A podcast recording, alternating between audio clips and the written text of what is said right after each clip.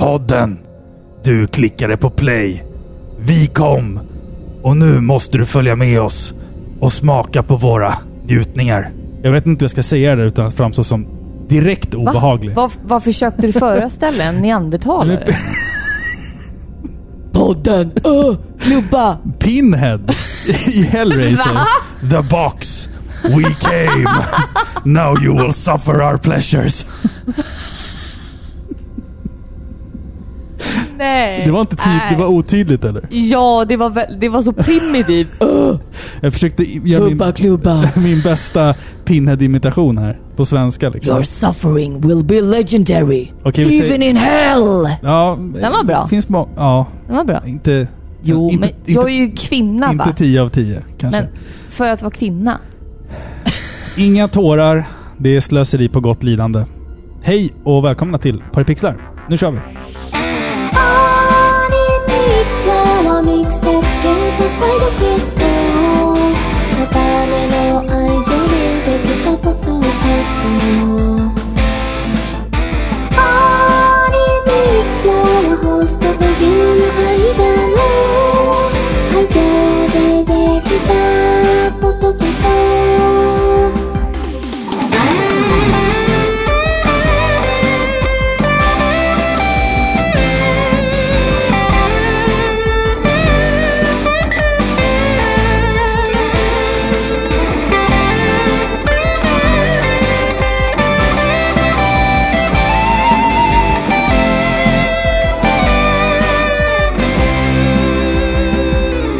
Varmt välkomna ska ni vara till avsnitt 161 av Sveriges mest kärleksfulla tv-spelspodcast Par i pixlar.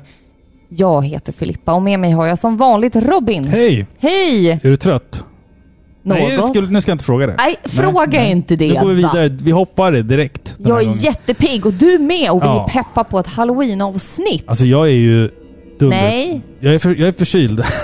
tyst med dig nu. Och sen, jag är jätteförkyld. Och sen, eh, ja, det har ju varit mycket va? Men du är jämt förkyld. Ja, men det har, varit, det har varit mycket annat också va? Vi har ju, du har pluggat och jag har varit sjuk och sen har jag varit i... Men kommer något nytt? Jag har varit i studion och sen har det varit konserter och det varit kanske Ja. lite efterfest med några i De Lyckliga Kompisarna. Ja, Så såg vi Björnarna och Äh. Lastkaj 14 och sen var vi på bio och såg Eternals och du vet. det är väl ingenting Det, va? sen har det varit Äh. så mycket spel att spela Ja. också. Ja. Det, ja, Jo, det nej, men det va? som min kära make vill säga är Ja. att vi är lite sena med avsnittet va?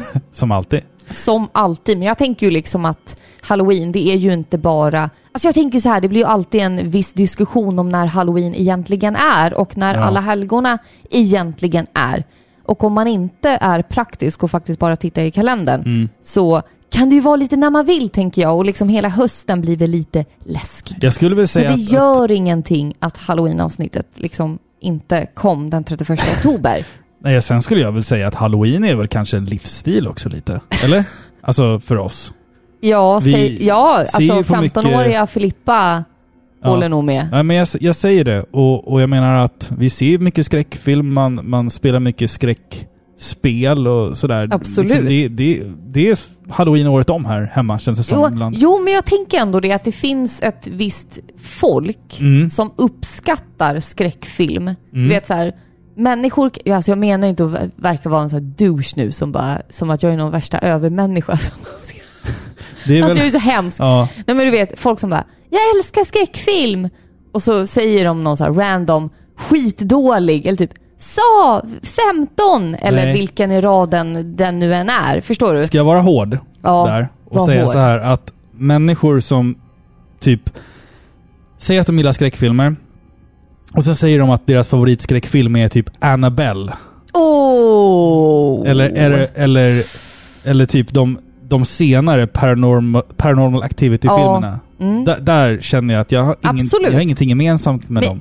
Jag är... Nej men, nej men jag håller med. Det är så här. nu vet jag allt om dig. Ja, precis. Det är jättehemskt men alltså, ja. Det, det, Nej. ja. Ja men absolut. Men jag är ju inte heller så här, eller... Jag älskar ju film, kanske mer än vad du gör. Mm. ja, det gör Och det. jag liksom ser på väldigt, väldigt mycket film. Jag ser på väldigt mycket skräckfilm. Och jag försöker att inte vara sådär fyrkantig och, Elitistisk. och elitistiska Mm. och så true. Gatekeeper. Exakt, Ja. att jag inte vågar se nya filmer. Det är snarare tvärtom. Jag är väldigt så här, törstig på skräckfilm, så jag ser egentligen allt. Ja. Men, lä- men jag kan ändå säga så här att Annabelle suger. jag kan kan säga jag så här, säga. det, det var, det, för mig personligen var det många, många år sedan som jag såg en skräckfilm som var riktigt, riktigt bra. Och jag har en bra. Eh, bortsett från möjligtvis kanske Hereditary. Eh, som Oh, som ja. var ganska så ny. Och sen den som man pratade om för något år sedan, Mid, Midsommar. Som var en riktig... Båda regisserade av Ari Aster. Ja, och jag fattar inte hur den, hur den killen kan få det så rätt en gång och få det så fel en gång. Nej. Det är helt vansinnigt vilka Nej, det- konstiga det- filmer. Det är två helt olika filmer när Ja, det gäller verkligen. liksom filmregi också. Ja, Eh, ja, det känns som att han, han fick lite vatten över huvudet. ja. Midsommar är en väldigt älskad film, men jag tänker att man kanske måste se den fler gånger. Eh, Nej, man behöver inte se den en gång ens. däremot så såg jag en film för inte så länge sedan. Jaha. Jag besparar mig här numera för eh, hur jag uttalar det här. Alltså, Mm. Cavit. Cavit. Cavit. Ja.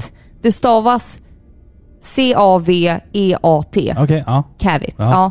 Väldigt, väldigt märklig film. Väldigt klaustrofobisk och äcklig. Jag, jag tycker att man ska ge den en chans. Om man, som jag, gillar lite udda eh, psykologiska filmer som Mhm. eh, liksom verkligen bjuder på någonting man inte har sett förut.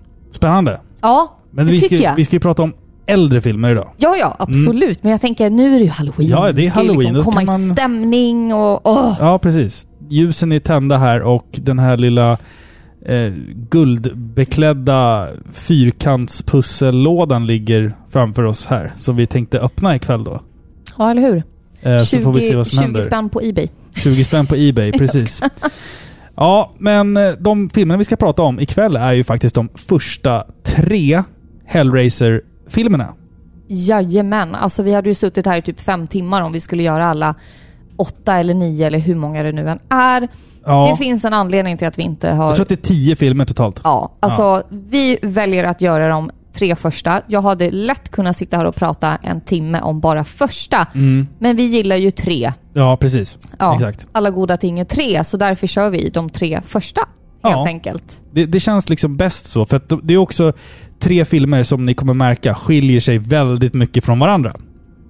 Ja, det kan man säga. Men innan vi dyker ner i Hellraiser 1 så vill ju jag faktiskt att du drar lite backstory. För de här filmerna har ju en ganska gedigen och köttig historia. Ja, det kan man säga. Mm. Det kan man säga. Eh, Hellraiser, den, den här ikoniska skräckfilmssagan, är faktiskt först eh, från början baserad på en bok. The Hellbound Heart heter boken och släpptes 1986 av Clive Barker, som också då senare regisserade den första filmen.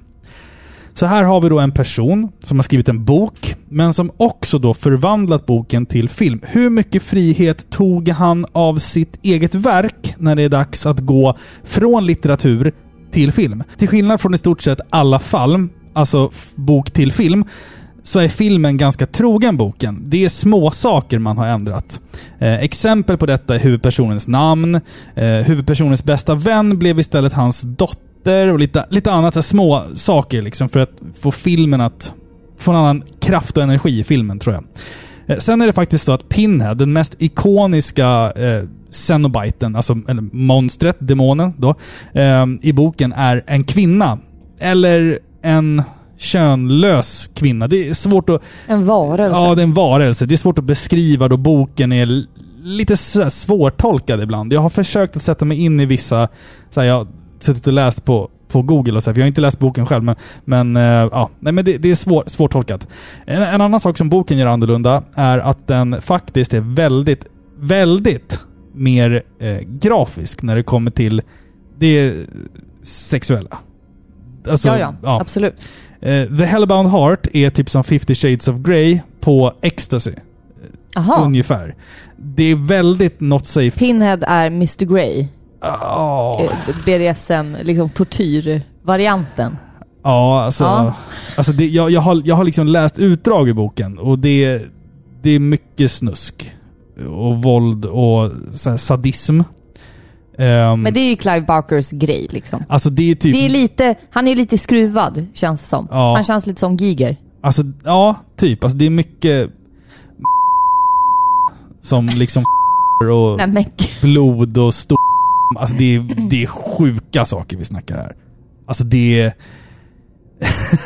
Jo, Han i- hade god fantasi i alla fall. Den Litterära saken. verk har ju på det sättet mer frihet, Ja. tänker jag. För Ja. att liksom få över det till filmens värld, det är ju... Det, De- de det möts ju av fler begränsningar, De skulle jag. inte kunna gjort film Nej. på det jag har läst alltså. Nej. Det, det Du går är nog, går nog knappt, för livet. Det går nog knappt att göra idag alltså. Och Blev- göra sån... fun- funkar det? Blev du lite, blev du lite, lite glad? Nej, nej, verkligen inte.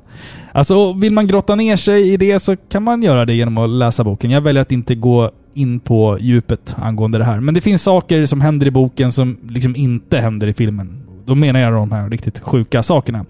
Eh, vi kan ju också säga, som vi sa då, att det finns fler än tre filmer. I filmserien så finns det hela tio filmer och en remake är under utveckling as we speak. Dessutom så finns ju också, som vi sa, böckerna, men det finns även serietidningar eh, och massa annat. Och nu kommer en grej som jag tror inte så jättemånga vet. Super 3D Noah's Ark till Super Nintendo utvecklades från början till att bli ett Hellraiser-spel. Va? Va? Hellraiser Virtual Hell skulle det hetat. Eh, men på grund av rättighetsproblem så fick man överge projektet och så passade man på att sälja det till något så företag som, som gjorde Christian Games. Så man, man, Nej. man, så man bytte då ut karaktärerna, alltså Pinhead, alla Cenobites, alla de här liken som låg blodiga. De bytte man liksom ut till Noah och hans ark. Och två av varje djur. Och sen så skulle de överleva floden istället för att överleva helvetet då. Men det är helt sjukt. Det är Fast alltså, fascinerande. torterade människor som dör, det hade ju, det hade ju funkat i Noah-berättelsen också, tänker Ja, jag. det är ju lite bibliska teman. Alltså, alltså Hellraiser... Ja, men Hellraiser är... Jag, jag tänker alltså på, alla jordens befolkning som dog då, förutom Noah. Ja, absolut. Jag menar Noah, de där jävla djuren på båten. Eller Liksom. hur? Alltså jag, jag kan säga Sjukt. så här, jag, jag, hittar man arken någon gång, nu kommer man in på lite så ancient history och sånt där. Jag gillar ju sånt. Hittar man arken, då är jag nog övertygad. Tror Är jag. det så? Ja, jag Ja. tror det. Skulle man hitta arken liksom. Jag tycker Då- bara det är så fascinerande att alla rovdjuren väntade liksom med att äta upp alla växtätare tills de hade hunnit eh, reproducera sig och Ja. befolka jorden. Och sen, eller hur? måste, sen måste det ha varit en jävligt stor båt. eller och han hur? byggde den själv. Eller hur? Ja, ja, absolut. Ja. Ja, men så att det är väl lite backstory till Hellraiser. Så att Super Noah's Ark 3D, det kan ni plocka hem på Ebay och sen kan ni fantisera ihop eh, ett eget Hellraiser-spel kanske. Man undrar ju om det finns kvar någonting i så här grundkod. Det finns det säkert. Det finns det säkert.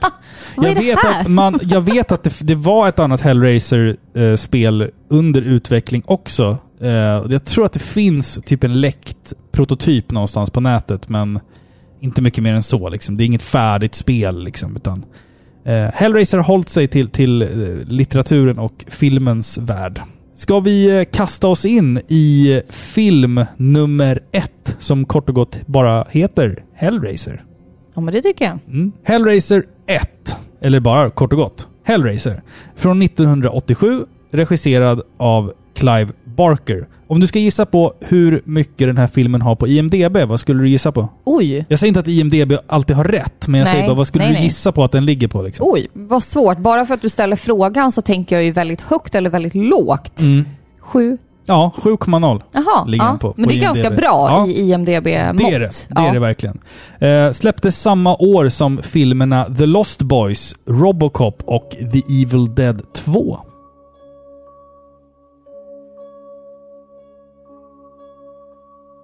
I ett litet mörkt vindsrum, omringad av hundratals stearinljus, sitter en svettig och otålig man. I sina händer har han en märklig kub med mystiska inristningar. Han spänner ögonen i kuben och med några mycket försiktiga handrörelser smeker han sidorna längs den guldiga fyrkanten i sina händer. Något lyser till. På ett ögonblick börjar sidorna på den märkliga saken att resa sig, vrider sig och för att slutligen återigen sjunka ner och bilda en ny slags form. Med ens lyser väggarna upp bakom honom. Hotfulla röster hörs och mannens andning blir tyngre och tyngre. Utan chans att reagera slungas sylvassa kedjor ut från intet, griper tag om mannens tunna hud, sliter sönder hans kropp och förvandlar rummet till ett blodbad. Kubens sanna ägare har gjort sin entré. En tid efteråt håller ett par på att flytta in i ett gammalt hus. Huset är mannens barndomshem och med gemensamma krafter föser de undan de sista spåren av den avlidna modern, bestämda att göra huset till sitt eget. Förutom dammråttor hittar de även spår av mannens yngre bror, Frank. En äventyrslysten man med smak för kvinnor och mystiska artefakter som har använt huset till sin egen boning. Bland smutsiga madrasser och porrtidningar hittar de bevis på att det inte var så länge sedan han var där. Men var är han nu?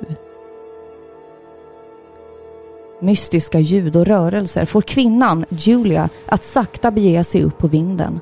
Där hon snart får sällskap av sin man som på grund av en olycka vädjar om hjälp med en utsträckt blodig hand. Tunga blodsdroppar landar på vindsgolvet och något vaknar till liv under golvplankorna. När Julia sedan återigen besöker vinden träffar hon Frank. En blodig och sargad vålnad som ber henne om hjälp. Han berättar att han lyckats öppna en mystisk port till en plats där alla världens njutningar härstammar. Men att kubens ägare, fruktansvärda demoner, slet hans kropp i tu och nu kommer att komma tillbaka då Frank återvänt från de döda. Julia lovar att hjälpa Frank, smickrad av minnena av en gammal affär som pågick bakom makens rygg och börjar locka dit oskyldiga män som Frank kan döda. Med nytt blod börjar han sakta återfå sin forna form. Men hotet om demonernas återkomst gör dem ängsliga och inte blir det bättre när makens tonårsdotter Kirsty börjar snoka i styvmoderns affärer uppe på vinden. Sakta lär de sig att man helst ska akta sig för att leka lekar med helvetets värsta bestar.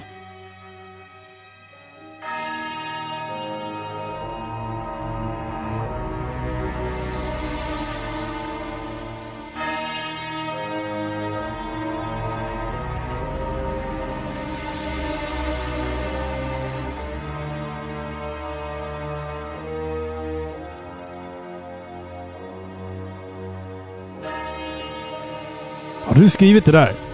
Ja. Eller är det ett utklipp från boken? Nej, jag har skrivit det. Shit! Var det bra eller? Fan, alltså... Nämen, åh wow, tackar, tackar, jävlar, det, där är nog, det där är nog fan den bästa synopsisen Nej. jag har läst eller Va? hört. Så jag, jag var helt... Jag bara, satt, jag bara fastnade i... Va? Jag fick så här tunnelseende nu. När jag Tunnelseende brukar man få när man är så här uttråkad. nej, men alltså, nej, jag fick tunnelseende för jag liksom gick in i varenda ord du sa. Liksom. Åh, Shit, tack vilket- Robin! Alltså jag, jag vet nu, vi kan packa ihop för jag vet inte hur jag ska Nej, kunna men förklara sluta. filmen efter det där. Det där var verkligen jättebra jobbat. Åh, Helt otroligt alltså. Jag bara spoilar hela filmen. ja men alltså, fan jag hade aldrig kunnat, jag tror inte ens boken beskriver det där lika bra. Liksom. Nej men jag gillar den här filmen va? Ja, ja det, Ja. det märks. Det märks. Det här märks. är ju en eh, riktig klassiker när det kommer till skräck, slasher och mystik. Alltså det här är en av mina personliga favoriter Mm, faktiskt. Jag mm. älskar den här filmen. Och det är en väldigt ovanlig film för det finns ju faktiskt fler än en antagonist. Mm. Alltså vi har ju den här själviska brodern då, Frank då, Ja. som girigt har öppnat den här porten då för att han vill ha njutning då. Mm. Och han skyr ju verkligen inga medel som helst för att få det han vill ha. Han är ett riktigt praktarsel liksom. Ja det är han ju. Alltså Ja. han går ju över, över lik va? Bokstavligen. Han, han, han, vill, han vill nästan liksom... Alltså ja, han, han känns ju som en otroligt så här, sexuellt frustrerad person. Ja. Eh, han stöter på sin brors fru, sin Ja. brors dotter. Eh, Ja, men typ ja, allt. det, det, allt- han är allt han otäck- lyckas otäck. med, Ja, liksom. Ja. Otäck typ alltså. Han är riktigt, riktigt otäck. Ja. Man, man ser ju honom inte så mycket i, sin, i hans mänskliga form. nej, om man säger nej, så. Nej, precis. Eh, vilket gör det hela bara värre. För Ja, att han jo. ser ju verkligen skitäcklig ut Ja, liksom. verkligen. Eh, men filmens äkta monster eh, och stjärnor Mm, ja. är ju de här eh, mäktiga och ondskefulla demonerna som besitter den här kuben. Alltså, Ja. De kallas ju Cenobites. Jag vet inte om de har en bra svensk... Jag satt och funderade på det också. Cenobiter, det låter ju alltså märkligt. demoner typ kan man Ja. kalla det för. Ledaren är ju den här Pinhead, den här likbleka mannen då som har spikar som har genomborrat hans huvud. Mm. Eh, och han leder ju sin grupp då med demoner i jakt på nya offer. Väldigt lite sägs om dem i filmen och det här tycker jag om. Det här omger ju dem med någon slags mystik, eh, spänning. Alltså de ser ju fruktansvärt obehagliga ut. De är ju klädda i de här svarta BDSM-rockarna typ med kedjor och förvridna, torterade ansikten. Mm. Men han säger ju även att de är eh, angels to some, demons, Demons to, to others. others. Precis. Alltså det, det ger ju bilden av att de på något sätt är rättvisa domare. Förstår Mm, du? De utmäter straff åt de som är dumma nog att söka efter kuben. Förstår du? Men sen finns det ju också, det, det finns ju någon form av så sexuellt, en sexuell underton i allt det där. Alltså Ja. att, att det här med att plågas och liksom... Clive Barker var tidig med, med att göra Ja. film på sånt här. Alltså, Ja. nj, alltså ja. Ja men absolut. Den typ av njutning eller vad man ska kalla det för. Kuben erbjuder njutning. Ja, exakt. Men det är ju subjektivt. Vad är Ja, njutning ja, egentligen? precis. Alltså för de här demonerna så innebär ju det liksom tortyr. Ja. Alltså jag, Liksom. jag tror inte att bli styckad är en njutning för mig personligen, men det, det finns ju folk för allt liksom, tänker jag på. Ja, ja, det Liksom. fanns ju ett fall där det, det vet du han I som, Tyskland. Som skar av och äh, åt den med. Kannibalmannen. Ja, ja. ja. Absolut. Han ville ju äta den själv. Ja. Alltså offret ville gärna liksom äta. Ja, precis. Ja, precis. eh, Ja. Märklig historia det där. Låt, låt, oss inte, märkligt. låt oss inte djupdyka i det. Och alltså jag älskar de här monstren. Alltså jag tycker Mm, de är perfekta skräckfilmsmonster. De är så mystiska, så mäktiga, hotfulla. Sättet de gör entré på är ju fenomenalt. Det är som att de kommer ut ur väggen. Mm. Och hade jag föreställt mig liksom sadistiska demoner från helvetet så hade de ju sett ut så här. Ja. Du? Det är perfekt. vill man ploja till det där och göra Ja. det lite roligare, då ska man när man tittar på den här filmen, när de gör entré, då ska man muta och sen ska man dra på den här uh, Beyoncé-låten. Ja, eller kommer- typ något annat ploj, såhär Benny Hill. Ja. Nej men det ska vara den här Beyoncé-låten. Girls around the world. Någonting sånt. Så här. Då, blir det, då blir det genast mycket mindre läskigt. Liksom. Men den här musiken som ligger på där också när de, när de kommer ifrån de här liksom nästan sprickorna i väggen och som öppnas och så. Nej, det, är- Ja. det är fan helt Ja men det är ju alltså. det är, ju- ja. det är perfekt ja, alltså. verkligen, verkligen, verkligen. Men vi får inte glömma bort att det här är en slasher också. Vi har ju den här mystiken liksom med musiken. Vi har hela den här mystiken kring vilka de är. Mm, mm. Att det är väldigt liksom fåordiga monster. De säger inte så mycket liksom. Nej. Där får vi hela den här övernaturliga, mystiska spänningen. Men det Mm. är ju en slasher också. Och jag tycker ju att effekterna i den här filmen är kanon. Det är jättebra. Absolut. Jättebra. Ja, ja, jag absolut, älskar absolut. specifikt den här scenen när Frank får livet tillbaka. Mm. Du vet, man ser hur vävnad och blod bara sugs upp av hans skelett. Alltså det är en fantastisk uppvisning på praktiska och uppfinningsrika effekter under den här tidens... Ja men det, är- det är ju stop, Filmer. stop motion. Ja. Liksom med, med Jag le, lera och, och köttfärs typ. Det ser, hur bra, det ser, det ser skitbra ut. Men det är ju typ lera och så här, äh, köttfärs man gjorde och sen typ plast, alltså så här Ja. skelettet och det. Det, det är makalöst Ja, snyggt. absolut. Eh, och det var ju, alltså 1987 var ju på den tiden man fortfarande... Man jobbade inte alls egentligen med digital filmskapande, alltså CGI. Knappt. Utan Nej. allting är ju liksom, de här blixtrarna som kommer från kuben, de är ju så mål, handmålade och grejer. Ja. Alltså det är liksom, det är ingen datoreffekter liksom i den utsträckningen som, Nej, som vi kommer till lite senare i det här avsnittet när det kommer till datoreffekter. Ehm, men jag tycker att effektmässigt så är det ju, som du säger, det är praktiska effekter, eh, det är mycket smink och så här, ser hur bra ut som helst.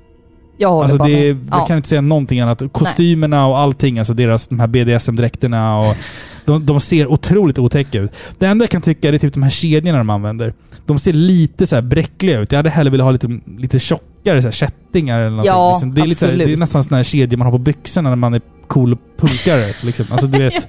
Inköpta på Punktshop, Nej, ah, Sergels arkader. fan vi gick förbi Punktshop rätt nyligen. Ja, vi blev typ förvånade. Över att den finns, finns kvar. finns den här kvar Ja, liksom? det är helt sjukt. Ja. För jag, jag, en sak som jag kom att tänka på då, det är den här butiken som låg lite längre ner där, eh, förbi Record CD Exchange.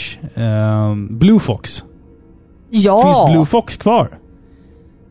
Det är fan ett Eh, urban mystery. Fin, ja, finns Blue det- Fox kvar? Åh gud! Shit, Ja, vilka jag säger det. flashbacks jag fick Och jag nu. tänker... Det var ju mer liksom goth. Ja, och jag tänker alltid på Blue Fox när jag ser omslaget på Hellraiser-filmerna. Av någon konstig anledning så går mina, mina tankebanor till Blue Fox. För jag kommer ihåg första gången man gick in där. Man var typ jag vet inte, 13 år kanske. Ja. Och gick in där och bara en hel värld av Ja. så mycket weird shit. Bara som, massa Hellraiser-utstyrsel. som man typ. älskade. Ja, Alltså det var ju absolut. skitcoolt med alla de här, all, Åtminst- all band-merchandise och alla de här liksom skinnrockarna och liksom musiken och spelade liksom så här dödsmetall inne i butiken. Det var helt sjukt tyckte man. Alltså då. skinnrockar har aldrig varit ballt. Ja, jag, Nej. jag har nog haft... Jag har nog ägt två, tror Ja. jag. Men i, idag är det ju lite... Alltså så här, Jag idag, tänker ja, att det är en skinnrock i kombination med en eh, eh, wolf shirt liksom. ja, och då- en eh, Fedora-hatt. Fedora-hatt. Och sen, och sen en Och- käpp. Och så är Sen- man en, och sen är man, sen är man en sån här nice guy. Ja, Ja. ja, exakt! Va, vad, fan, vad fan heter det klippet? Är det från Alaskan Bush People? Med han, eh, Ja! han Noah, heter han. Ja! Eh, Förklara. Som, okej, det, det här är ett sidospår, men det är så jävla värt det. Det är så jävla värt att ta den här. Så märkligt. Alltså det finns ett tv-program som heter Alaskan Bush People som handlar om, alltså rednecks i Alaska. Det säger sig självt. det är Eh, rätt och- ballt. Det är en familj som klarar sig där ute. Ja, jag vet inte om det är så ballt alltså. Jo, Eller alltså de skönt. Skitsamma. duktiga. Vi har den här karaktären då, Noah. En man i övre 20-årsåldern som kanske inte har det största sociala umgänget. Jag känner att jag går på tunn is här Ja, nu. jag känner också att jag biter min Ja, tunga ja. liksom. Men alltså så här, ja, men den, den typen av kille liksom. En sån här klassisk Fedora-hattsbärande och, och, och skinnrock och en käpp. Han har en fucking cane med Ja. sig när han går. Så ska han bjuda ut en tjej.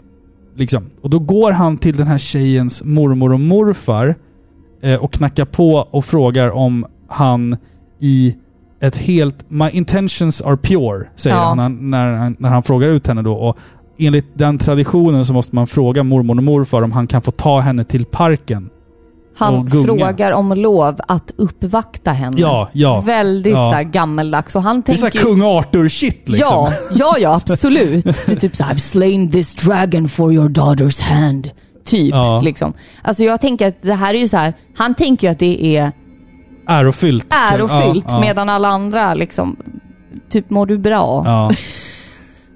Alltså det, det är en otroligt stark scen, tycker Ja, jag. ja. Alltså, ja, Ja, jag, jag vill inte gå in för mycket på det, för jag känner att isen är, knakar under fötterna här nu. Jag vill inte säga saker som, som kan framstå som att det liksom är... Att jag driver någon form av hatkultur här. Det, Ja, det gör jag nej, inte, nej. utan- alltså nej. det är ju fint. Ja. Det är Ja, det, ärofyllt. ja, men jag tycker också det är fint. Fatta, Det- fatta om samhället var lite mer sådär. Ja, alltså, Det är en exakt. fin sak. Det är en fin Ja. sak. Det, Mm. det är ju så, så ovant bara. Det, är ju bara- därför. Och sen är det kanske utförandet som jag inte... ja, och liksom- käppen. Ja, och käppen. Framförallt käppen. Det är den jag stämmer på mest tror jag. According to my code of honor, I must ask Christie's grandparents' permission to ask her permission to take her out on a date. What you guys gonna do? Uh, I figured I'd take her down to the uh, swing sets. I can assure you that my intentions are completely honorable and that I would protect her honor with my meager life. Ja. men om vi ska gå tillbaka till Hellraiser Ja, då. Och, jag tänker bara liksom så här lite kort om alla karaktärerna. Jag måste bara säga att jag älskar ju Julia. Mm. Ja. Alltså, Alltså- det är alltså... Det, Ja. Hon är ju en antagonist Ja, jo, egentligen. är alltså, eh, hennes man, Larry, han är ju en bebis typ. Han fattar ju ingenting. Han bara kommer ut till henne på vinden med sin blodiga hand och liksom kan inte ens gå och torka av det själv. Där Han och fattar, då. han fattar bara, ingenting Han fattar killen. ingenting. Nej, han fattar ingenting. Han förtjänar att dö. Nej, men, vad hemskt. Nej, jag står för det. För att jag, Okej, ja, nej. ja. Men jag gillar hennes skådespel. Alltså, hon lyckas verkligen få en att verkligen avsky henne. Förstår du? Äcklas av hennes blinda åtrå till Frank och Jag äcklas nog Äh. mest av frisyren tror jag. hennes sätt att så behaga honom. Hon ska alltid stoppa in hans blodiga fingrar i sin mun. Fy! Lägg av!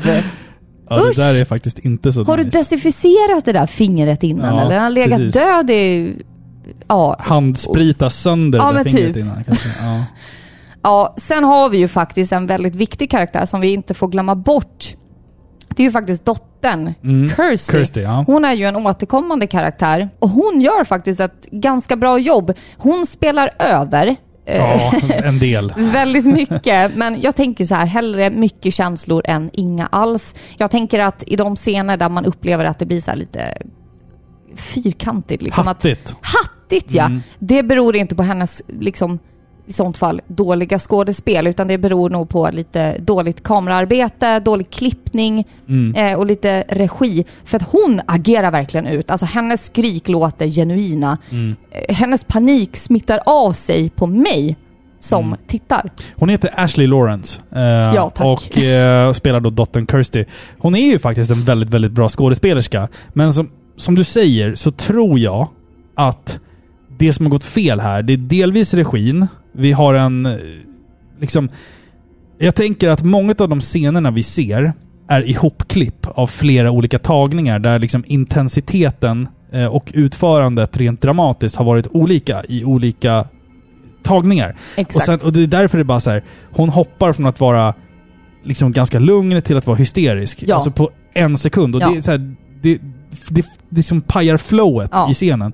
Eh, så jag tror bara att det är baserat på liksom, tagningar och att man har klippt lite klumpigt. För det här, alltså vi ska ju vara ärliga också, att det här känns ju som en B-film redan från början. Och Absolut. Liksom, tanken var ju inte att vinna en Oscar här. Visst, man jobbar mycket med liksom, dramatik, men, men skådespelarna lyckas ju brutalt dåligt, tycker jag. Förutom då Ashley Lawrence, som faktiskt levererar en, en, en bra eh, gestaltning av, av Kirsty. Jag De håller inte med. De andra skådespelarna är, alltså Frank och hans bror då, och Julia, ah, ah, jag, jag stör ihjäl mig på hur, alltså hur uselt skådespelet är. Jag tycker det är så gen, jag tycker det är genomuselt alltså. Men vad säger du? Det är, ju, Nej. en- det är ju en B-film. Alltså, Alltså, ja, absolut. Det är en B-skräckfilm liksom. Skräckfilmer har väl aldrig stått riktigt högt i skyn liksom, Nej, när det nej. gäller kvalitet. I alla fall inte på den tiden, inte liksom way back på 80-talet. Mm. Eh, men han som spelar eh, brorsan, Larry, mm, nu minns jag inte vad han heter, Nej, nej, nej, vad dålig heller. research. ja. Eh, han är ju liksom en, alltså, väl etablerad skådis. ja, men han Jag- gör jag en såg dålig honom- insats här. Häromdagen på, vad heter det, mord och Inga visor. inga visor. Jaha, är det, hon, var- är det med hon tanten? Som, ja, som fortfarande lever. Jag var tvungen att Nej, googla hon måste ju fan vara 170 år. Nej, nej. Hon är typ eh, 96. Jag tror hon är lika Shit, gammal alltså. som eh, drottningen.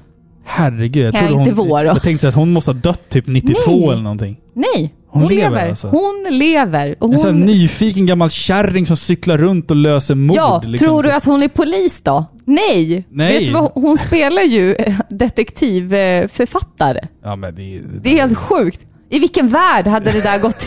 Jag Det där är så konstigt. För att det, i de där... Det, samma sak gäller ju typ i den här morden i Midsommar och allt det där. Det är Nej, det, men lyssna snacka nu. inte skit om det, Tom det, en, det Barnaby. är en liten stad med kanske så här, jag vet inte, typ 5000 invånare.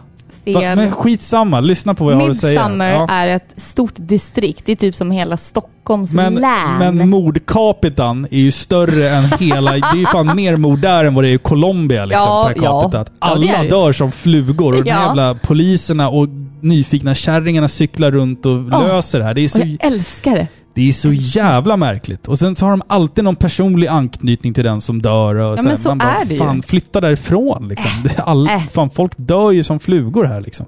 Tillbaka till Hellraiser. men jag det- tycker... det- ja, får, får jag säga en sak om, om det här? Nu har jag klankat ner på skådespelet och, och sådär. Men jag känner så här att det är faktiskt inte det som är det viktiga i den här filmen. För att jag gillar att det känns som en B-film. Eh, och att man faktiskt har lagt krut på det som vi pratade om tidigare. Det, det visuella i filmen. Allt ifrån alltså ljuset till praktiska effekter och allt, liksom all gore. Det, det är där som, som den här filmen faktiskt lyckas charma mig. Eh, Just de här scenerna där vi introduceras för Cenobitesen med det här ljuset och mörkret och den här ogästvänliga miljön. Det är där filmen lyser och det, det, det är där jag älskar den. För att liksom våldet och, och allt det är så vackert, om man, om man kan säga så. Ja, det får man. Framställt. Alltså Ja. det, det är liksom cinematiskt perfekt, om Ja. du frågar mig. Jag håller med, för om du tänker efter, den enda miljön du egentligen ser är huset. Det är väldigt sällan du ser, ja okej, du ser Kirsty och hennes pojkvän Ja. gå eh, På en gata. på en gata. Ja, hela filmen och hon sig i jobbar huset. i en zoobutik, Ja, typ djuraffär. Eh, men hela liksom, filmen, förutom det, utspelar sig i huset. Ja, och med alla kameravinklar och det här dassiga gamla huset med så gamla kyrkfönster ser det Mm, ut som. typ. Eh, Alltså det, det ger en väldigt klaustrofobisk känsla. Det känns eh, instängt gör det. Förstår du? Jag, jag älskar alltså sceneriet i filmen. Alltså jag, Absolut. speciellt det här äh, käll, eller vindsrummet där uppe med de Ja. gamla träskivorna och grejer. Det är Ja, men magi. det, är, det är magi alltså. Absolut, Och sen absolut. lägger vi på det här 80-tals smör, så här margarinfiltret. Ja. Så det ser lite så här glansigt ut och glossigt. Förstår du? mm. Nej, alltså sammanfattningsvis så tycker jag att Hellraiser är en av, en av, jag har inte sagt att det Mm. Nej, är nej, the, nej. men en av 80-talets bästa skräckfilmer. Alltså den kommer Mm. att forma en hel generation med slashers. Alltså den har lyckats kombinera blod och gore och det här slaktelementen Ja. med de här övernaturliga och skrämmande mystiken. Mm. Förstår du? Och det är det som jag tycker är kärnan i Hellraiser. Ja. Förstår du? Det är en fantastisk film. Jag älskar Hellraiser 1, jag älskar Pinhead, jag älskar alla Cenobites, hur de porträtteras i den första filmen. Hädanefter går det ut för. Så, punkt. Alltså, jag känner så här också att jag uppskattar Clive Barkers arbete eftersom att han vågade göra skräckfilm på ett annat sätt. Eh, det är nästan liksom lite... Nu, nu säger jag det här med, med, på tunn is alltså. Men det känns nästan som att bitvis att det är lite inspirerat av typ Jallo-kulturen. Eh, med det här med det sexuella våldet. Eh, Ja, ja. Och lite, lite det här tortyr... eh, och det är Absolut. mycket liksom... Ja, men det, det finns en sexuell underton i allt våld. Ehm, och, och sen också... Jag uppskattar... För det, det känns som en underground-film redan för sin tid lite grann. Ja. Alltså 80-talet, då började ju saker och ting eh, finas till. Alltså att det skulle vara lite fint med skräckfilm. Det, skulle liksom, det fick inte vara för mycket gore, det fick inte vara för mycket blod, för nu skulle man vara städad och komma in i finrummen. Medan Hellraiser tar ut svängarna och gör en jävla gore-fest. Absolut. Eh, och det, upp, det uppskattar jag. Jag Alltså- gillar den typen av film. Liksom. Nu har inte jag kollat upp vilken budget den här filmen av, hade, men mm, inte det, jättemycket tror jag. det känns inte som att den hade jättemycket. Nej, förstår nej. du? För att om man jämför med andra filmer från den tiden så känns den väldigt B redan när den kom. Men jag menar det, jag menar det. Men trots det så är den så bra. Det, Ja. Den är superbra. Se filmen, den är så bra. Den är, den är legendary. Ah. I saw what you did there. I see what you did there. Ja, snyggt. snyggt. Ja, men det var Hellraiser 1. Snart ska vi kasta oss in i Hellraiser 2. Sämre filmer. Lägg av nu. The box. You opened it. We came. It's just a puzzle box! Oh no. It is a means to summon us. Who are you? Explorers in the further regions of experience. Demons to some, angels to others. It was a mistake! I didn't, I didn't mean to open it! It was a mistake! You!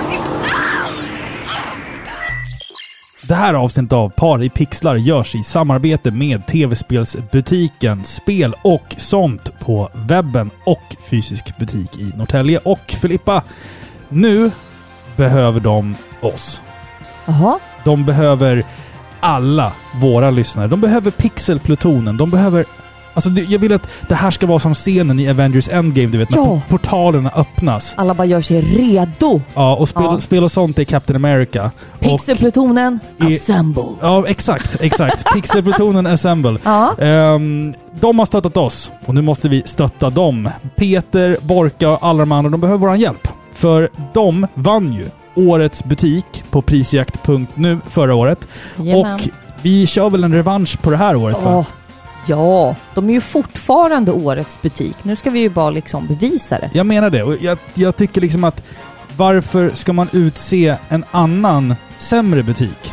För Eller att hur? sp- Spel och sånt är ju bäst. Ja. Det är liksom, det är liksom din plikt som Ja. Paripixlar-lyssnare nu att gå in på prisjakt och, och rösta på Spel och sånt som årets butik. Ja men vilka andra finns det? Jag tänker, jag har väl ingen så personlig relation till typ Elon? Nej. Alltså, eller förstår du? ja. Adlibris som Ja. alltid försenar sina böcker till mig. Ja. Förstår du? Ja, Jag har ju en personlig relation va? ja. Nu råkar jag ju känna dem, men jag Ja. tänker alla andra som köper från spel och sånt, de får ju lite kärlek. Ja, exakt. Det är en liten exakt. gnutta kärlek och bra, bra riktig service Ja. liksom. Nu ska vi återskapa den här scenen från Avengers Endgame när portalerna öppnas och låt pixelplutonen komma in där och hjälpa spela sånt. Assemble. Assemble. Hi, this is Christopher Randolph, the voice of Otacon. This is Corey Marshall, the English voice of Ryo Hazuki. My name is Robert Belgrade, the voice of Alucard from Castlevania. Mitt namn är Annika Smedius, den svenska rösten till Sailor Mercury ifrån Sailor Moon. Och du lyssnar på Par i pixlar med Robin och Filippa. Vilket är urologens favoritband, Filippa? Jag är så jävla dålig. Kiss. Ja, det är sant faktiskt. Det var ja, det. Ja. Eh, vad hade mjölpaketet för nyårslöfte? Nej, jag kommer inte på det. Att komma i form.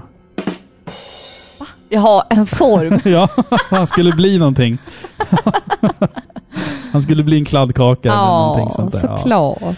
Varför har Annie Lööf julgranen i badrummet? För att den bajar i så mycket. No, God, please, no! Nej. Oh, det där var dåligt. Ja, det var dåligt. Världsrekorddåligt Kom tror du, jag. på, kom du på det själv? Nej men lägg av. Jag ska inte säga Jo, du gjorde det. bajaj för mycket. Ja, ja. Skitsamma. Ska vi kasta oss in i Hellraiser 2 eller vad säger du? Ja, kör på! Hellraiser 2 Hellbound ifrån 1988 i regi av Tony Randall. Vad tror du att den här filmen har på IMDB Filippa? Den första filmen hade 7,0. Eh, Ja. Alltså bara för att du säger det. Alltså, alltså den är väldigt bra. Spoiler. Ja, men vad säger du? Vad gissar du på? Eh, 6,7. 6,5 på IMDB. Shit! Jag är bra Eh, på det här. 1988 var ju också året då vi fick bekanta oss med Beetlejuice, den onda dockan, och även besöka dinosaurierna i landet för länge sedan. Så det är en otroligt stark film. Gud vad stark den är. Fast jag tycker inte det. Vet vi, du? vi har pratat om det här förut. ja, alltså jag grinade som liten. Ja. Fast- när Lillefots mamma ja, dör. fast vi hade inte den. Vi måste ha hyrt den eller någonting. Men jag, jag har ju sett liksom.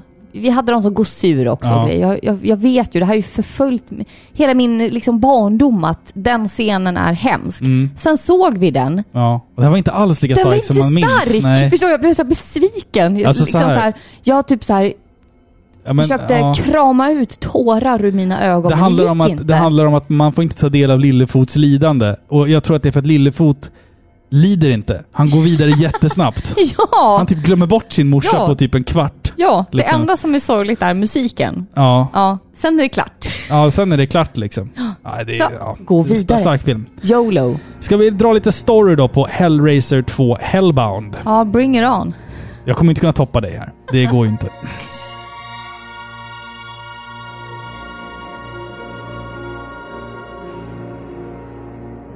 En kort tid efter de förfärliga händelserna i den första filmen vaknar nu dottern Kirsty upp på ett mentalsjukhus. Hon blir utfrågad om den påstådda händelsen av både polis och läkare. Men ingen tror på hennes upplevelser och förklarar henne som mentalt sjuk. Efter en tid på sjukhuset berättar Kirsty för överläkaren om pusselkuben.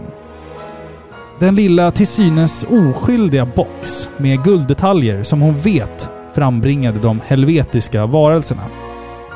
Märkligt nog blir nu den psykiatriska läkaren Dr. Chenard väldigt nyfiken. Det ska visa sig att han vet precis vad det är som Kirsty pratar om. Och det är precis den här kuben som han söker. I hemlighet har Dr. Chenard ett enormt intresse för det okulta och spirituella. Och han vill nu lägga sina vantar på kuben. Efter ett lyckat, ska vi kalla det experiment, lyckas Dr. Chenard också återuppliva Julia från de dödas värld. Nu förförd av henne förvandlas sakta Dr. Chenard till en dödens hantlangare. Allt i sin jakt på den största möjliga njutningen bortom denna värld. Portalen till Cenobiternas värld står återigen öppen och denna gång får vi som tittare följa med tillsammans in i den mörka världen.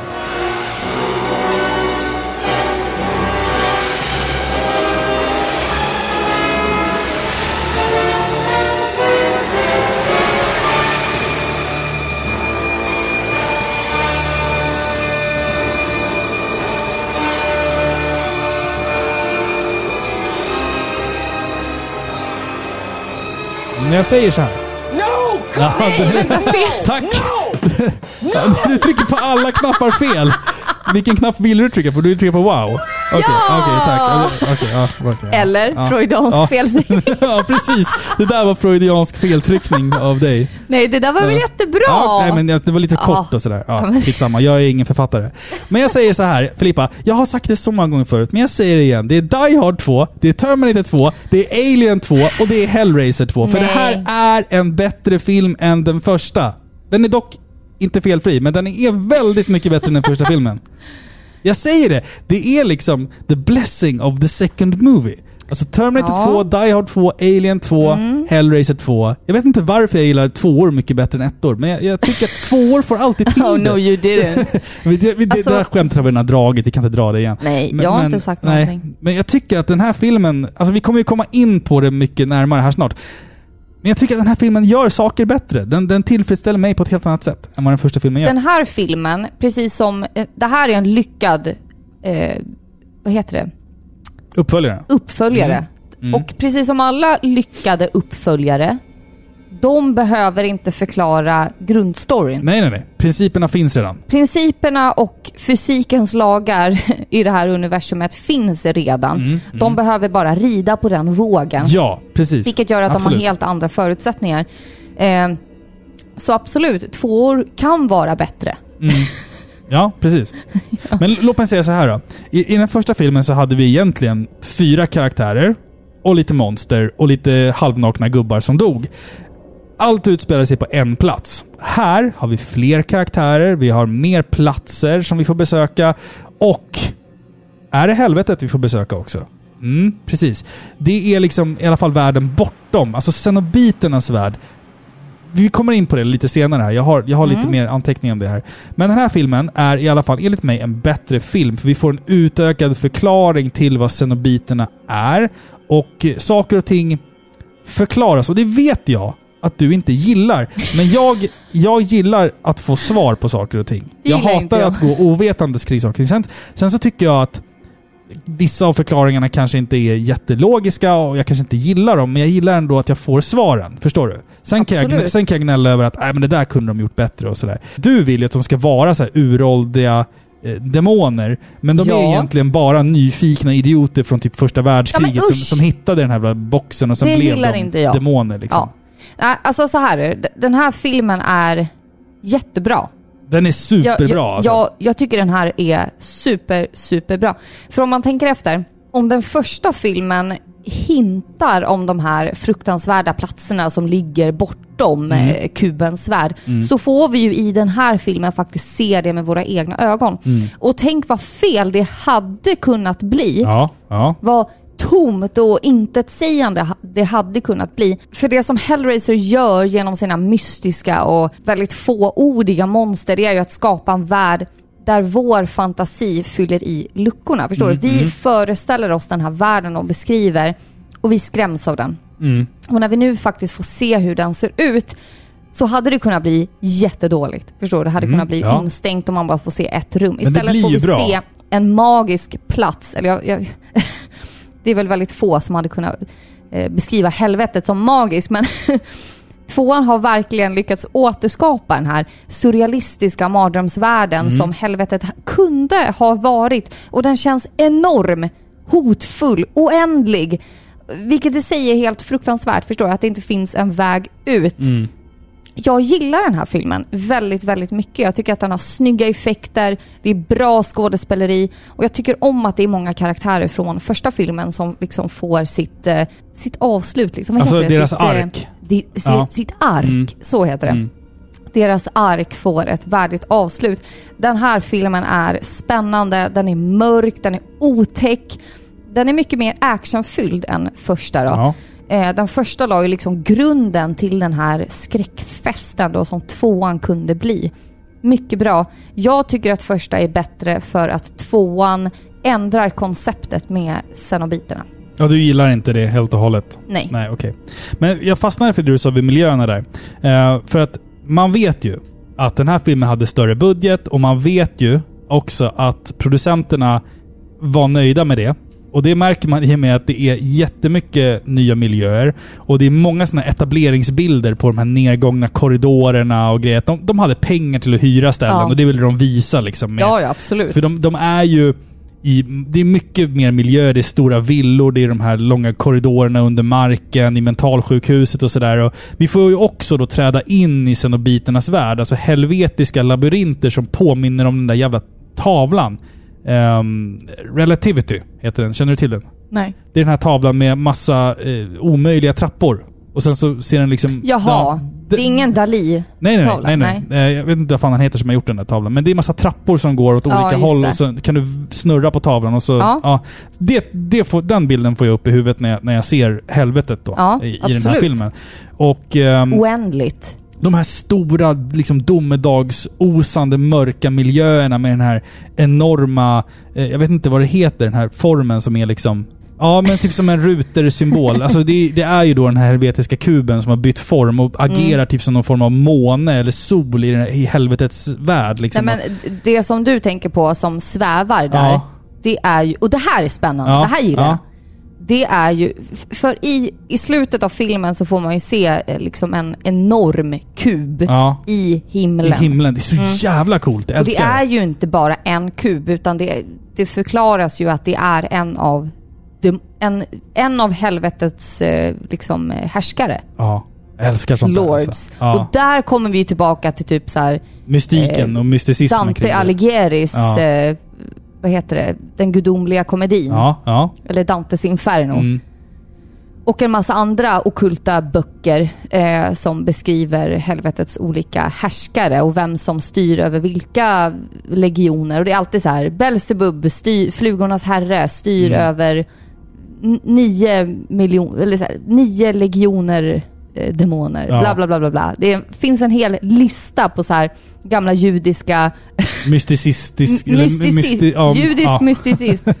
Och det är ju det de har tagit här. Men jag, liksom. jag gillar det. Att man, Ja, att man liksom absolut. får träda in i den här mörka världen och liksom få, en, få, ett, få ett litet ögonkast in i den. Och det tycker jag gör alltså jättemycket av filmens eh, liksom, eh, överhängande känsla. Ja, absolut. Och jag, jag tänker att det är cred till dem för att de vågade skapa någonting nytt. Alltså Mm, när, mm. de flesta som föreställer sig helvetet, då har vi ju den här, det här brinnande infernot. Ja. Folk som bara liksom brinner ihjäl i eh, lava. Det är typ den bilden. Och det här folk är som, betydligt mer spännande. Det här är jättespännande. Det här, det här är en nivå Mm. av helvetet. Och det, det är ju ett... Det känns som att helvetet, om det hade funnits, det hade ju varit subjektivt. Ja, ja, ja. Det hade ju Absolut. varit ett oändligt lidande och det kan ju lika gärna vara då att antingen torteras ihjäl för alltid Mm. eller att liksom aldrig komma ut. Mm. Bara för evigt vandra i limbo liksom och eh, i oändliga trappsteg som aldrig tar slut och aldrig Mm. leder någon vart Mm. liksom. Det var sen- spännande att de valde den approachen Ja, ja, istället, precis. den versionen istället för det här klassiska brinnande lava-infernot. Mm. Och vi har ju också en ny Cenobite i den här filmen. Ja. Eh, Pinhead får ju stå lite åt sidan för Dr. Chenard som får Ja. sin ultimate form i slutet där. Åh, Eh, den är äcklig den är alltså. riktigt äcklig alltså. Och den, Fy. Den här filmen är ju en fröjd för ögat om man gillar gore och splatter. För att alltså scenen... En annan scen också som jag kommer att tänka på nu. Det är den här killen som inbillar sig att han blir angripen av maskar och skit. Som sen då i sin hand får ett rakblad. Sinnessjukt brutal scen som jag misstänker censurerades friskt i hela världen. Eh, det är verkligen en sjuk scen. Ja, den är svår att se Ja, alltså, den, den, är, även den är nu. plågsam att se Ja. alltså. Men sen även då sista bossen, Dr. Chenard som, som, som en Cenobite. Eh, Som en flygande... Alltså jag, med förlåt. tentakler och grejer. Alltså det ser ut som någonting från Resident Evil. Men jag, alltså. tänk, jag, alltså jag tänker bara på en stor liksom fallosymbol. Ja, förlåt. jag vet. Men man gör, man gör det alltså. Du får inte säga det i podden. Jag kommer blipa det där. Ja, okej. Men liksom den här Ja. stora, enorma Ja, jo, en, slangen som ja. bara fäster sig vid hans huvud och svänger runt honom. Nej, och han har så här hönsnät för ansiktet Ja, som så här typ. spänner. Och så Nej, gör- det är nog ståltråd. Ja, ståltråd, men ändå, det är ändå så här, alltså fan. Den här, den här filmen har någonting alltså. Ja, Jävla absolut. bra den är. Alltså, den, är hotfull. Den, den gör allt som den första filmen gör och så bara bygger man på det. Man, man behöver inte etablera så mycket utan man känner till premisserna och man spelar på dem. Precis som man gör i då Terminator 2 och, och Alien 2. Man, man fokuserar lite mer på det här göttiga goret och actionen. Jag, jag gillar ju det. Det vet vi sedan tidigare. Eh, skådespeleriet, jag vet inte, lite, känns lite svajigt bitvis. Kirsty, dottern, är jättebra. Ja. Eh, resten är väl inte så jättebra, kanske. Men, eh, nej, men jag, jag tycker i alla fall, skitsamma. Jag tycker att den här filmen är skitbra och jag tycker att den är väldigt, väldigt mycket bättre än den första filmen för att den vågar ta ut svängarna och utforska eh, Hellraisers värld. Och, och göra en, en, en större, måla en större bild än vad den första filmen vågade göra. Sen så handlar det kanske om budget och sånt där, mycket möjligt, men skitsamma. Jag tycker att den här filmen är mycket, mycket bättre. Den står sig bättre idag som en skräckfilm än, än den första filmen. Ja, jag håller inte med. Men Nej. den är väldigt bra i alla fall. Agree to disagree. De borde ha slutat här. Det kan vi väl vara det kan överens vi vara om. väldigt överens Ja. om. Fy För fan. hädanefter går det bara utför. Ja, det gör det Ja. faktiskt. Det gör det faktiskt. Such a shame. No more delays, Kirsty. No more teasing. Time to play. Time to play. Wait. No more deals, Kirsty. It is your flesh we want to experience, not your skill at bargaining. No deals. Just information. Just information. Go on. Trick us again, child. And your suffering will be legendary even in hell. Är vi redo? Ska vi dra pappaskämt först innan vi Ja. hoppar in på Hellraiser 3? Ja, ja.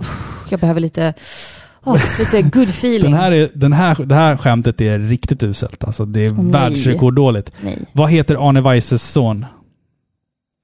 Barne Weise. Barn... Barne Weise. Ja, den var dålig för den var helt ologisk. okej. Ja, Ja. Ba, Arne Weises son? Barne? Han får ett barn. Barne Weise. ja, jag fattar. Ja, okej. Men varför ska. Vad hände med det gifta paret som ansökte om skilsmässopapper? De fick varsitt ex. Ja. No! Den var bra. Ja. Den var bra. Lite smart ändå. Ja, jag, den där tyckte jag om. Okej, men då är den kanske värd en uh, sån där då? Ja, den tycker jag. Ja. Okej. Åh, ja, alltså, jag vet inte men jag är jättesugen på att prata om Hellraiser 3. Alltså. Nej, nu, nu, nu, nu gör vi det här. Ja. Nu river vi av det här va? Ja, okej. Mm.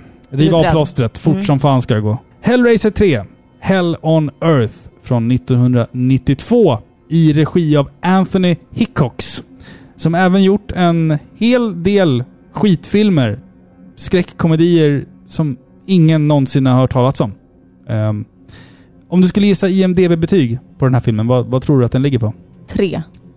Förvånansvärt nog 5,5. Oj! Det är jättemärkligt Oj. alltså. Ja, Eh, okej. Den här filmen kom ut 1992, samma år som Bram Stokers Dracula, Candyman och Reservoir Dogs, som är tre betydligt bättre filmer. Och samma år som världen eh, välsignades med ett flickebarn som hette Filippa. Ja, ja, ja, och jag föddes samma år som Hellraiser 1. Det är bra. Ja, det jag fick ett sämre år. Ja, ja. Mm.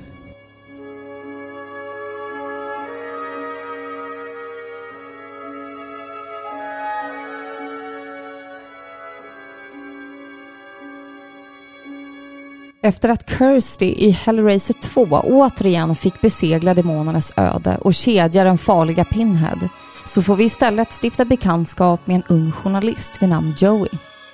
Hon försöker enträget få till sitt livsavgörande reportage och har nästan tappat hoppet när hon plötsligt befinner sig på sjukhuset då en sargad man rullas in, vrålandes i smärta. Mannen är genomborrad av blodiga kedjor och de skräckslagna läkarna försöker desperat hålla honom nere när han plötsligt exploderar.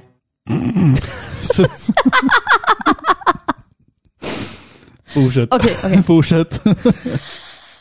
Okej. Den fruktansvärda upplevelsen lämnar alla i chock och medan Joey försöker begripa vad som nyss inträffat ser hon en kvinna springa iväg.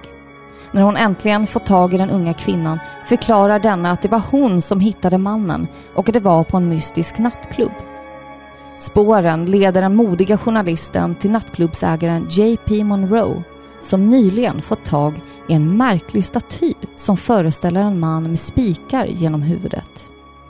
Den här gången är Pinhead tillbaka, men han tänker inte ta med oss till helvetet, utan han tar helvetet med till oss.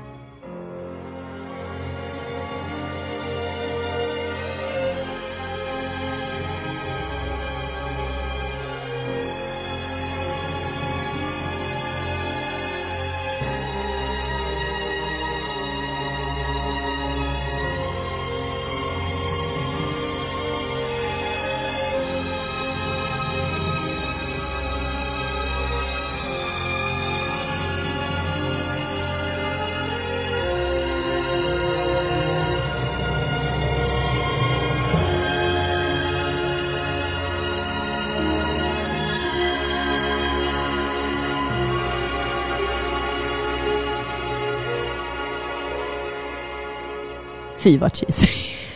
Alltså, eh, först och främst. Bra jobbat Nej, med synopsis. sluta. Men sen säger jag så här. Hej, nu är det glada 90-talet här och helt plötsligt så finns det ingen som kan skådespela längre. Ja, vad men vad fan är är det det här? som händer i den här jävla filmen alltså? Ja, du. Alltså jag har tagit fram en topp tre dåligt med den här listan. Ja, kör, kör, kör. Jag, Ja. Den här filmen lider av många problem. Ja. Alltså, den här banan, eller grunden som Hellraiser 1 liksom banade fram, den har spårat totalt. Jag förstår? Den har Ja, spårat ja, ja, ut. Mm. Det har gått från mystisk skräckslasher till typ splatterkomedi. Och, och det är okej. Jag kan uppskatta splatterkomedier också, typ Brain Dead. Ja, Brain eller- Dead, tänkte precis säga det är skitbra. Ja, alltså, skitbra. jag, jag älskar Mm. sånt. Men det är inte rätt genre. Snälla, gör en egen film då. Okej, topp tre dåligt med filmen. Nummer tre, Ja, visuella 3D-effekter. det gör ont i mig. Alltså det är 1992, det är en tid då det var asballt med 3D i filmer. Gär- Gärna vågade och lite skruvade. Det funkar inte. Okej, det ser billigt ut, det har Ja. inte åldrats värdigt. Jag kommer komma in på det där sen. Ja, Skit, mm, ja, mm, jag vet. mm, Nummer två. Alltså det är skådespeleriet. Alltså, den här filmen blir på gränsen till osebar på grund av det usla skådespeleriet. Alltså det är så kantigt, det är så stelt, så fruktansvärt usel. Och den värsta insatsen eh, görs ju av Joeys typ kollega eller Kameramannen. kameramannen. Herregud, Alltså, vad fan jag är det som... fattar inte. De, alltså, de måste ju ha plockat honom direkt från gatan innan de började filma det. De Ja. kan ju omöjligen ha gjort en audition och tänkt att honom ska vi ha! Alltså, förstår, för det är så dåligt. Och nummer ett, Ja, där är min recension va? ja, Det är att de ändrar Cenobites. Ja. Hur de är, vilka de är. Alltså jag har ingen respekt alls för dem. Alltså det som Hellraiser 1 lyckades så bra med, det som gör hela filmen för mig är att man vet så lite om Cenobites. Mm, Förstår du? mm. Är de människor? Är de demoner? Är de onda eller goda? Det är en slags mystisk dragningskraft som är omöjlig att inte fascineras av. Att förenkla det till enbart onda monster under din säng, alltså det är så opersonligt och själlöst. Pinhead Mm. är själlös i den här filmen. Han blir ett generiskt filmmonster med dålig humor. Jag har, Alltså, jag har en jag- liten take på det där. Jag kan inte ta honom på allvar när han Nej, skrattar nej, sådär. nej, nej, det är inte läskigt. Se inte den här filmen. Eh, Okej, du var färdig där eller? Ja. Ja, Okej, men om vi, gått, om vi går igenom dina punkter här lite Ja. grann. Jag har lite, lite mer utförlig kritik. Jaha, men tackar. Eh, alltså, nej men alltså att min kritik är ehm, mer genomgående, så kan vi säga då. Jag säger, jag säger så här, handen på hjärtat så är det här tveklöst den absolut, absolut sämsta filmen som vi har pratat om i den här podden någonsin. Alltså seriöst, det är, det är den absolut sämsta filmen vi snackat om, tror jag. Jag tror inte jag pratat om någon annan film som är så här dålig. Och det, det, är, det är en curse för att det är 90-talet. Ehm, Ja. Skådespelarna är kassa. Manuset är dumt. Man förstår inte någon karaktärs handlingar eller motiv. Och man förstör den lilla mystiken som finns. Och man blir bara jävligt arg på hur dumt man framställer exakt allt i den här filmen. Ja. Eh, grejen med, med Pinhead också. I de gamla filmerna så ska han vara en helvetisk demon som frambringas av den här uh, förbannade kuben liksom. Som, och du vet, man vet, man får reda på lite mer om hans backstory i tvåan. Här så är det så här att, ja men det här konceptet med Freddy Krueger. Det verkar kidsen gilla. Ja, exakt. Det gillar barnen. Han ska Mm. vara lite kaxig och lite nutida och lite hipp. Mm.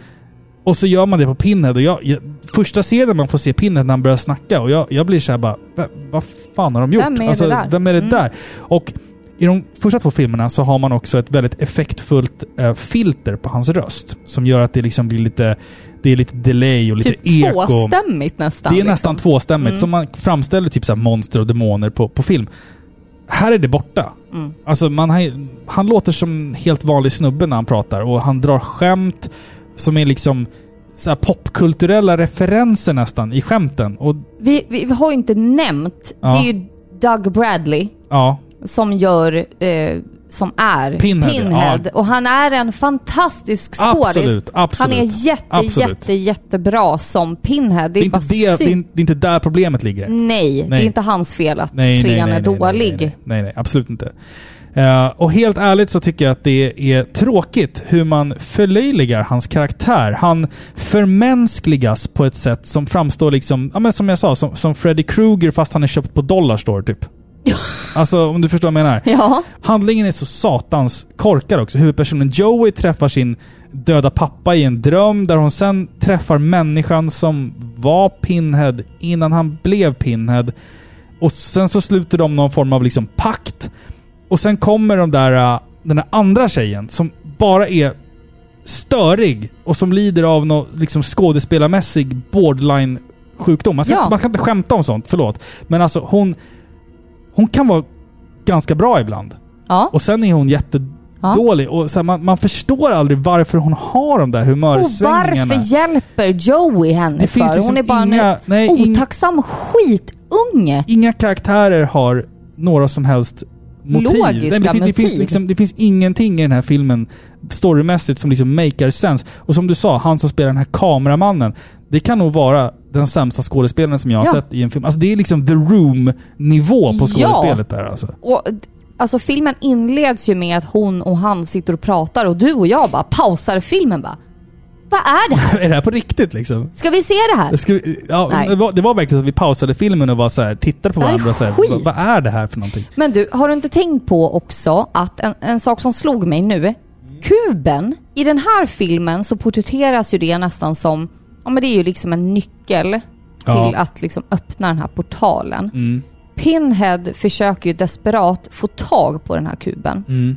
Typ som att den har farit på villovägar runt om i världen och vem Han som vill helst... ha kontroll över den ja. Ja men Mm, typ lite. mm. Han, men han vill ju äga den själv Ja. lite. För att kontrollera sitt eget öde, antagligen. Ja då, men typ. Eller? I första så är det ju inte så. Nej, nej, Då är det ju mer liksom som att de vill ju att den ska vara på villovägar för att de vill ju locka in Mm, folk mm. till sina tortyrkammare. Ja. Det är som att de har ändrat hela upplägget med den här kuben. Ja. Ja men precis, exakt. Ja men precis. Alltså, det, det finns ingen konsensus i, i Nej! det liksom. Och de hittar på regler. I, I den här filmen så kan han inte ta i den såvida inte någon har gett den till honom. Ja. Vad är det för någon påhittad regel? Så gick det inte till. Jag Nej, såg honom nej. ta, ta den i tvåan. nej, förlåt! Vad, vad sa du nu? I den andra filmen, är det det du menar? Ja. No! God, please, no! Ja. No! Ja. No! Man skulle nästan kunna tro att du har skrivit det där i förväg faktiskt.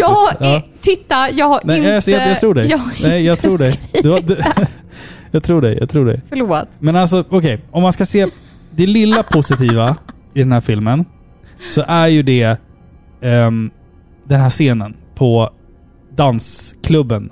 Den här uh, nattklubben då. eh, när, när Pinhead får gå lös. Ehm, och ja, alltså det är folk som dör på kreativa sätt. Och det här är det sjuka.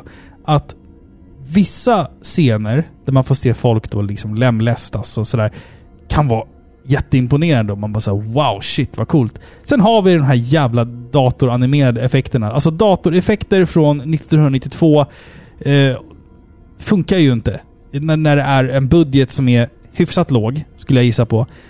Och vi får liksom en kille som spelar CD-skivor, alltså som en, som en DJ då, då som CD-skivorna börjar leva och, och, och flyger upp i luften och snurrar och skjuter honom, alltså skjuts mot honom så att han dör då. Men Death, det är för komiskt. death by CD. Ja. Och sen så reser han sig upp och blir en Cenobite och hans liksom vapen mot alla oskyldiga människor är att skjuta sylvassa CD-skivor. Alltså I'm not making this shit up. Nej. Det här är liksom en del av filmen. Och han den här usla kameramannen som vi pratade om.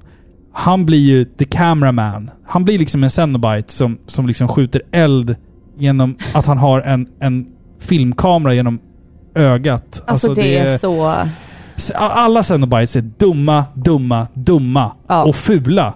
I de äldre filmerna så var det liksom tentakler och blod och läder och liksom sånt där. Här, här har vi några Men de som är liksom... ju mäktiga. Förstår du? Man får ju Ja, respekt Ja, för dem. De är hotfulla. Här skjuter de CD-skivor. Hur jävla 90 kan det bli liksom? Ja. Det, det, Det är så illa. det är så illa. Och som jag sa, visst, våldet kan vara stundvis ganska liksom snyggt och, Ja. och, och liksom... Det finns ändå lite praktiska effekter och sånt där, men det är för jävla dumt och det är för komiskt. Trots att det ändå är snyggt. Eh, och det enda jag vill lyfta fram från den här filmen, det är barscenen. Man ska se den... ehm, Men den är del- lite klassiker del- också. Delvis för att det är snygga effekter, men också för att det är så jävla 90s cheesy. Ja. Alltså verkligen, alltså det är nästan... Det, det, är, det är bortom komiskt eh, för hur dåligt det faktiskt är. Den här filmen känns som en kass tv-film.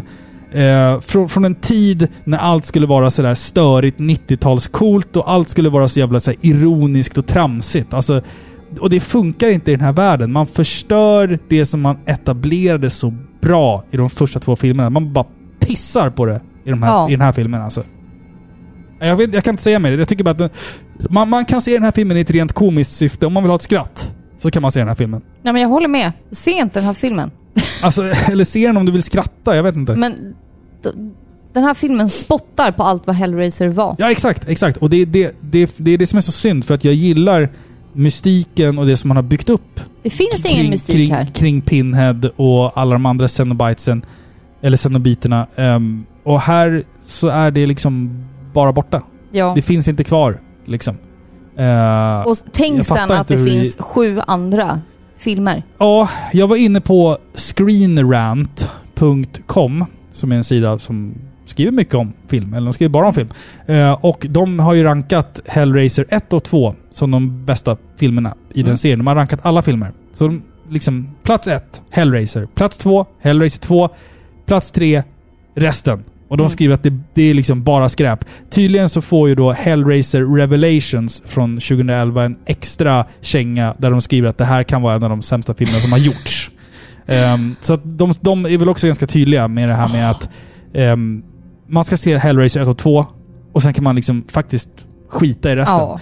Och jag kan väl ställa mig bakom det påståendet också utan att ha ens sett resten av filmen. Ja. Utan jag förstår det som att det går nog fan bara ut för det härifrån. Jag har sett lite recensioner på de andra filmerna och Mm. sett klipp från det. Och det, det har inte samma charm. Nej. Och jag tänker så här, det är svårt att göra sådana här filmer. Det är någonting med den tiden. Mm. Att Mm. liksom skapa filmer från 80-talet. När CGI var typ helt främmande. Ish. Det var ju inte common knowledge liksom bland nej. filmer. Det var typ i och med Jurassic Park som typ CGI började bli liksom bra. Ja men typ. Det Tycker skulle jag också vilja. Mm. Det är en bra film. Det är ett Ja. bra exempel på... Ja, men det är ett landmärke liksom. Absolut. Mm. Det är någonting med den här typen av film som kom på 80-talet. Och jag tänker att man kan inte återskapa det på samma sätt. Nej, Och det så går inte. En remake på ettan tror jag att det är då. Ja, ja. Mm.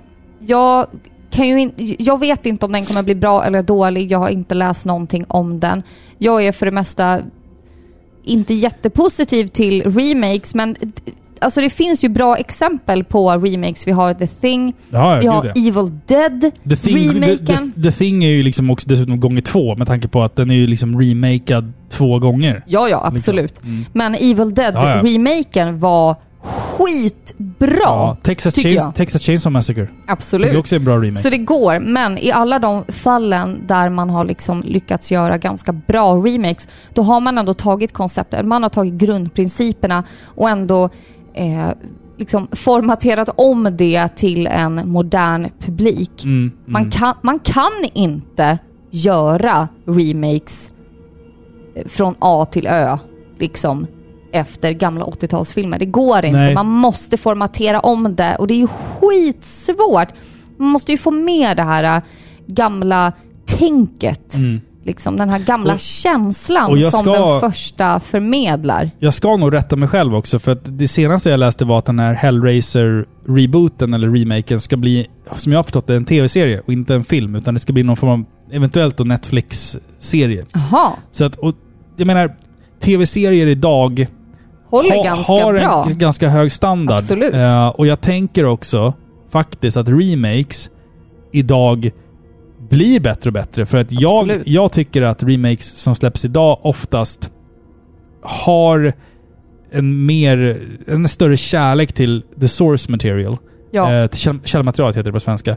Ehm, det, det, det, det, det som jag tror att har skrämt bort många är de här remakesarna som kom på typ 2000-talet. Det är de, det som har liksom skrämt bort många från Men jag har en tycka om teori remakes. om det. Det är också för att, eller det här är min teori nu, nu spekulerar jag ju bara. Men de som var, som upplevde Hellraiser, vi säger nu Mm. Hellraiser Ja, som ett ja, exempel. mm. De som upplevde Hellraiser när den kom, som kanske var i sina teens, Mm. tonår, tonår liksom. Mm. Det är de som växer upp.